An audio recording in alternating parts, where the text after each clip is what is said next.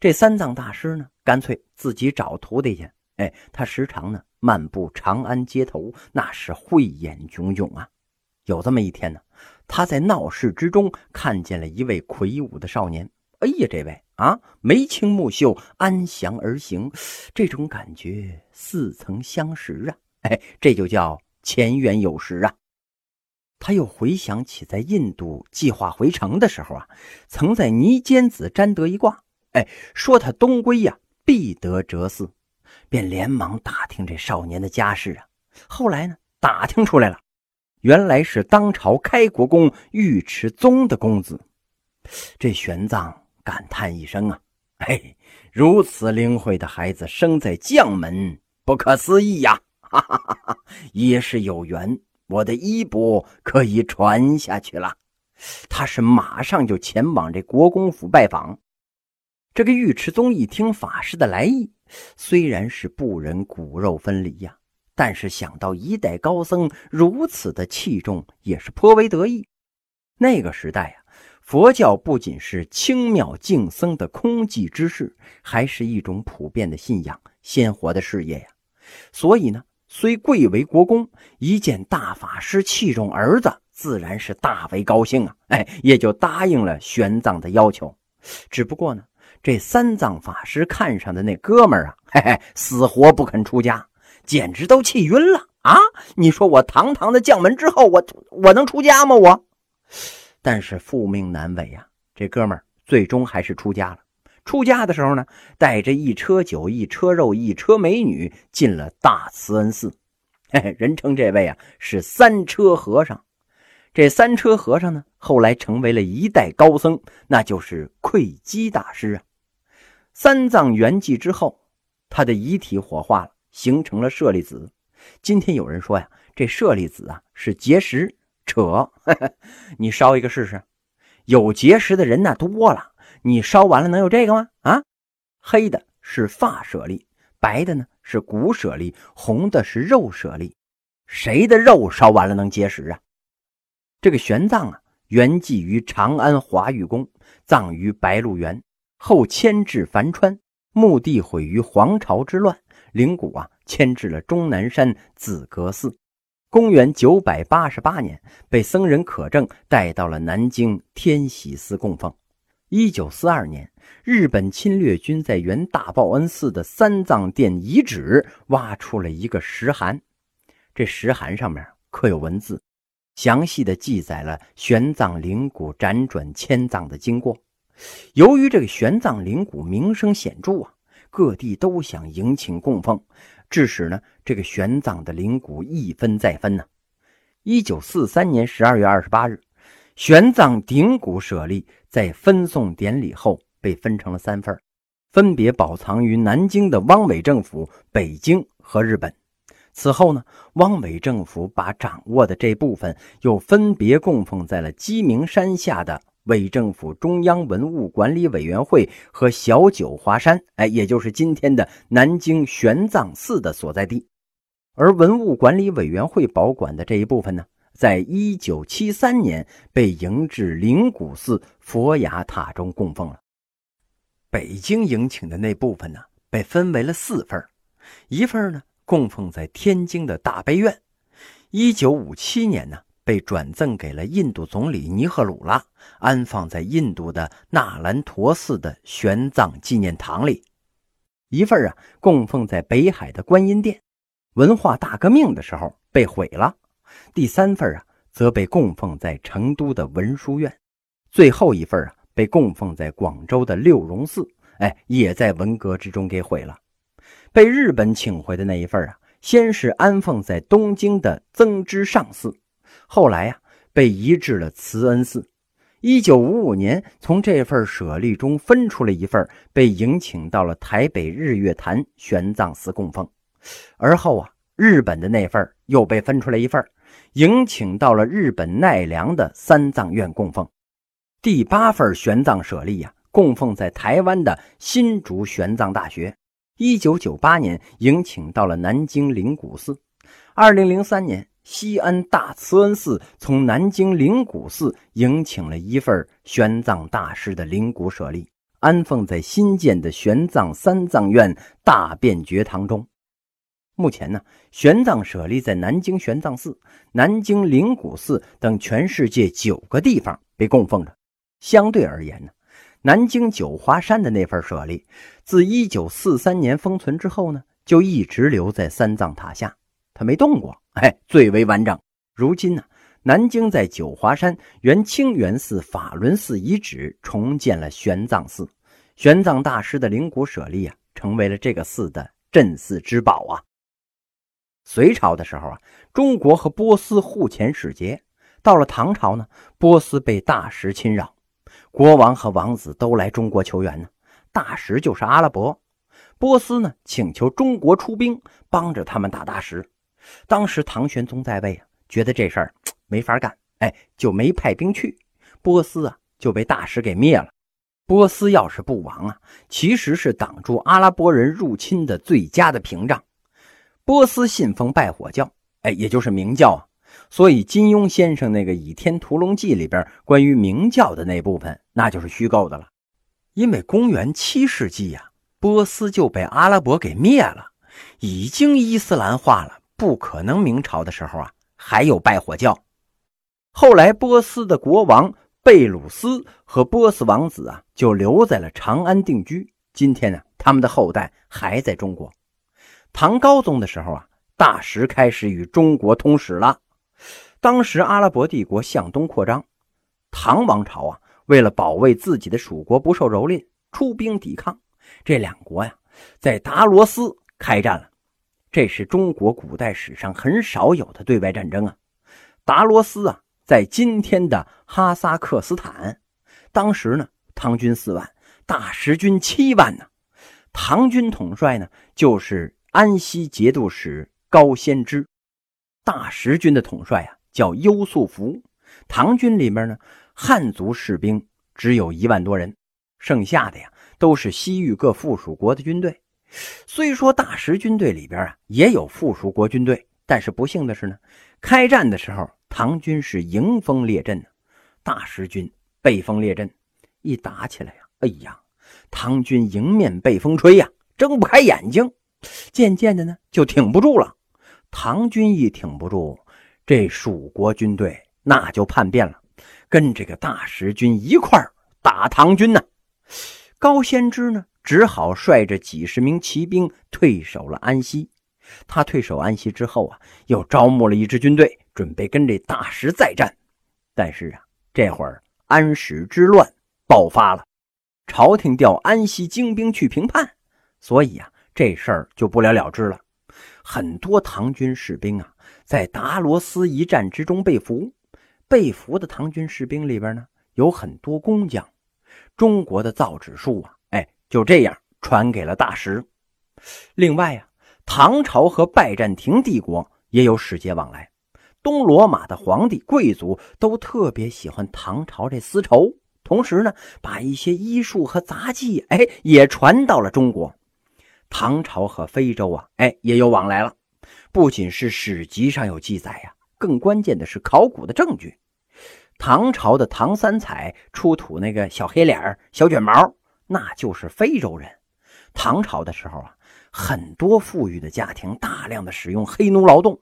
黑奴啊，在当时被称为昆仑奴，因为咱们中国人认为啊，昆仑是最西面的，从那边来的呢，哎，就该叫昆仑奴。所以，唐朝传奇小说里边啊很多描写这昆仑奴的。隋唐的时候啊，中华文化辉煌灿烂，光照四邻。原因在于啊，国家统一强盛，经济繁荣。其次是因为呢，唐朝统治者开明兼容的文化政策，还有国内各民族的交往，也为中华文化增添了刚劲、豪爽、热烈、活泼的多民族色彩呀。李唐王朝啊。大有胡气，所以呢，李唐王朝的特点是成为中国历史上开阔、宏博、多彩的王朝。当时的社会风气啊是非常开放的。有的公主下嫁了，生活了一段时间呢，回去跟他爸说了：“哟，这驸马不好，你给我换一个吧。”哎，那就换一个呀。寡妇再嫁，女子离婚，这些事儿那很普遍。妇女裹小脚这种规矩啊，是从宋朝开始的。唐朝的时候，女的出门都骑马。当时最流行的体育活动呢是打马球，女的也能参加。女的如果是要打马球，那能裹小脚吗？裹上小脚，那可连道都走不了啊。唐朝的书生啊，哎，也不是文弱书生，书生文弱那都是宋朝以后的事儿。你看那个边塞诗人怎么说的：“将军角弓不得控，都护铁衣冷难着。”诗人呢，他也是穿上了都护铁衣才能写出这些句子呀。哎，就相当于随军记者，要是没两下子，他也当不了这边塞诗人呢。那个时候没汽车，没有防弹背心儿。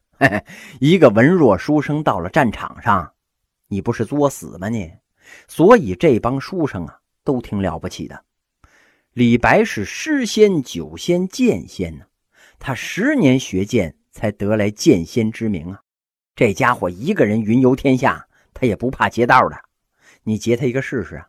你看李白那诗里有很多呀，啊，愿将腰下剑，直为斩楼兰。哎，有这类句子呀。因为那会儿啊，唐朝人的风尚啊是宁为百夫长，胜作一书生啊。书生都特别想建功立业，像他们这种文人的秉性脾气啊，哎，跟当时的多民族色彩和文化政策有关系。那个时候的科技呀，哎，第一个要说的就是雕版印刷术和火药。我国是世界上最早发明印刷术和火药的国家呀。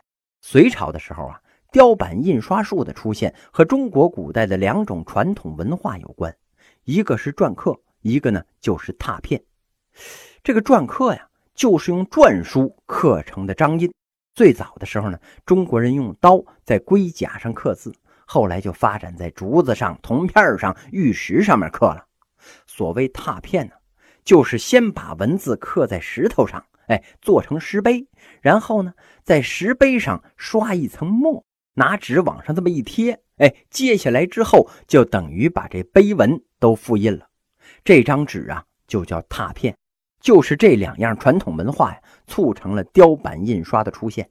当然了，那个雕版印刷呀，在我们今天看来那是很麻烦的，因为书有多少页，你就得制多少块板呢？刻错了一个字那就废了。要是你觉得有新的构思了，要改稿子了，那就得重刻。即使是这样。嘿，这雕版印刷也比手抄的要强多了，因为它是一项很了不起的发明啊。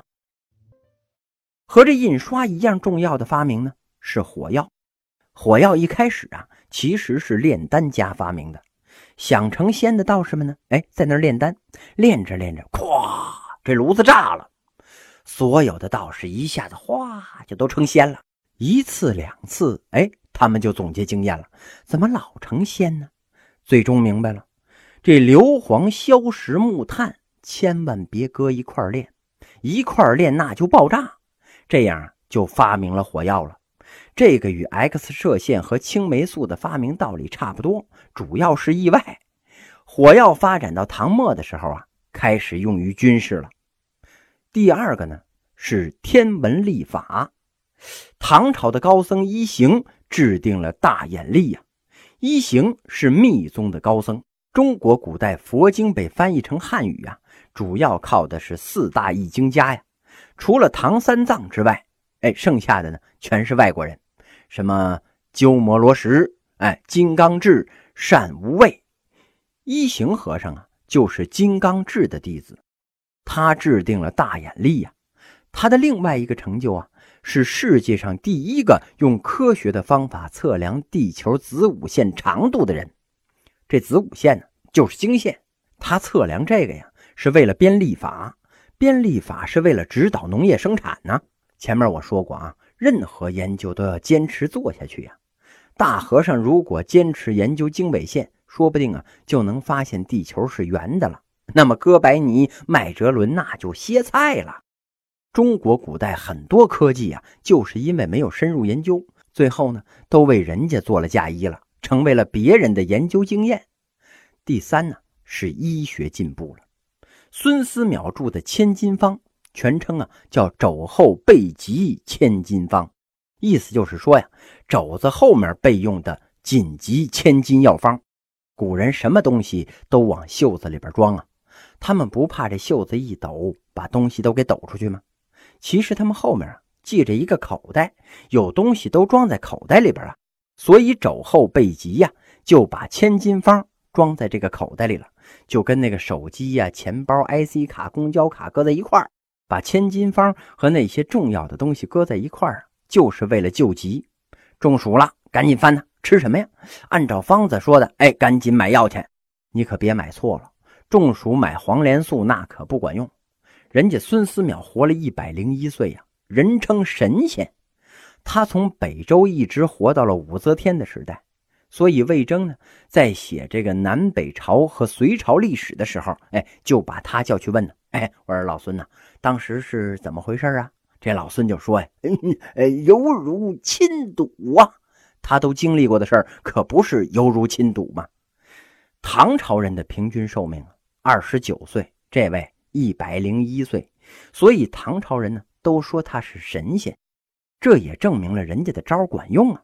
你把这千金方天天带肘子后面，照他这个做，哎，也能活到一百零一岁啊！除此之外啊，吐蕃的元丹贡部著的《四部医典》，哎，也有一定的贡献呢。这是藏医。今天好多的藏药都叫元丹贡布牌元丹贡布啊，就是著这四部医典的吐蕃医学祖宗。还有啊，唐朝的时候，朝廷二十多个人一起编的那个《唐本草》，哎，那是世界上最早的由国家颁行的药典呐。这个医药咱们说完了，哎，咱们说说文学。这个文学上啊，把唐诗分为初、盛、中、晚四个时期。诗坛的四大天王王勃、杨炯、卢照邻、骆宾王，被誉为是初唐四杰呀。山水田园诗人有孟浩然和王维。这个王维的名句“明月松间照，清泉石上流”，开创了诗中有画，画中有诗的境界。行到水穷处，坐看云起时，特别有禅意呀。王维外号诗佛，字摩诘。他这个字的出处呢，是一个大菩萨，哎，维摩诘菩萨。边塞诗人有这个高适、岑参、王昌龄，多描写边疆战场幽怨苍凉，将士勇武豪气，哎，以及战争给人带来的苦难呢。这文学成就很高啊，比那现在的口号一样，那军歌歌词那写的，哎呀，好太多了。盛唐的时候啊，出现了诗仙李白、诗圣杜甫这两个传奇人物。俗话说呀：“韩柳文，千光史；苏辛词，李杜诗。”这是中国文学的象征。作为一个读书人呢，如果要学习写文章，你就得看这个韩愈和柳宗元的。学完了，走遍天下那都不怕呀。如果学历史，你就学司马迁的《史记》和司马光的《资治通鉴》，学完了你就可以去当政客了。如果学宋词啊，那就跟苏东坡和辛弃疾学，学好了可以干掉方文山和林夕呀。如果学写古诗，一定要学李白和杜甫啊。李白和杜甫的创作水平那是不一样的，李白是浪漫主义诗人，杜甫呢是现实主义诗人。因为他们所处的时代不一样，李白的黄金创作期呀，是中国最强盛的时期，到处是莺歌燕舞啊。他写他看到的东西，大部分是花酒剑歌乐，哎，洒脱无极限呢。杜甫最有名的那些诗啊，那创作的时间就惨了，什么时候啊？安史之乱八年，哎，一年没差，全赶上了，所以特别忧国忧民。哎，他说呀：“剑外忽传收蓟北，初闻涕泪满衣裳啊！收个蓟北关你啥事儿啊？人家呀心系国家，看到这个仗终于打完了，高兴到哭啊！李白一写诗那就特别浪漫，飞流直下三千尺，哎，高兴。杜甫一写就是啊，卷我屋上三重茅，郁闷。”总的来说呀，李白的诗虽然也发过牢骚，但基本上都是写自己高兴的。这小子没什么发愁的事儿。而杜甫呢，就是动不动啊伤感到流眼泪。见到老同学了也掉眼泪，见到花瓣落了他也哭。这就好像是现在的人呐，喝酒喝醉了，有这个文醉武醉呀。李白呢是一醉就乐，乐了就掀桌子呀。杜甫啊一醉就愁，哎，愁了他就哭啊。但是这两个人厉害的地方啊，并不是个人情绪，而是那种气度，并不是任何掀桌子和掉眼泪的诗人都能写出这些诗来呀。李白写的啊，“天子呼来不上船”，哎呀，那是俊逸洒脱呀。你再看杜甫的“会当凌绝顶，一览众山小”啊，呵，这个胸怀一般人你比不上。中唐代表作呢是白居易的讽喻诗。讽喻诗啊，那是要损人。哎，你要损人的话呀，最起码你得让他听得懂。你损了他半天，他要是不懂呢，那你还有什么劲呢？我刚在中学教书的时候啊，特别搞笑，一帮孩子特别淘气，我骂他们寡廉鲜耻，孩子们一个个瞪着眼睛看着我，嗯，什么意思呀，老师？我说就是臭不要脸。这下全明白了，老师不能骂脏字啊。好不容易找个词儿来表达一下心情吧，哎，人家听不懂，搞得我是特别的郁闷。而白居易的诗啊，用的都是劳动人民的语言，但是语言虽然俗呢，那意境可是不俗啊。白居易去给李白扫墓，写了六句诗：“采石江边李白坟，绕田无限草连云。”第一句呀，能当导游图用，哎，去哪儿都说明白了。可怜荒陇穷泉谷，曾有惊天动地文。但是诗人多薄命，旧中沦落不过君呢。就这六句呀，谁敢说我写李白比白居易写的好啊？你看着都是大白话，但是把要点都说出来了。哎，他怎么说的？你看啊，别看那个地方破破坟，这儿埋了这么一个伟人，所以啊。这个白居易的诗啊，意境很高，在日本、韩国是广为流传呢。啊，当然了，主要是因为人家白居易这诗简单，其他的都太复杂，人家看不懂。晚唐杜牧、李商隐的咏史诗也是很出彩的。我个人认为啊，杜牧和李商隐把律诗发展到了极致，尤其是李商隐。沧海明月珠有泪，蓝田日暖玉生烟呐。此情可待成追忆，只是当时已惘然。这些句子的感情啊，很细腻复杂，没人能说清楚啊。别相信书上的注解啊，都是胡说八道。他感叹自己一生的境遇，不是感叹找对象没找着。这小李子呀，都是借势来说自己的事儿。唐朝知识分子啊，感叹自己做不上官，写了一首诗，叫《蓬门未识绮罗香，似托良媒亦自伤》。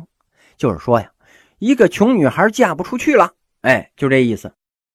谁爱风流高格调，共怜时事简梳妆。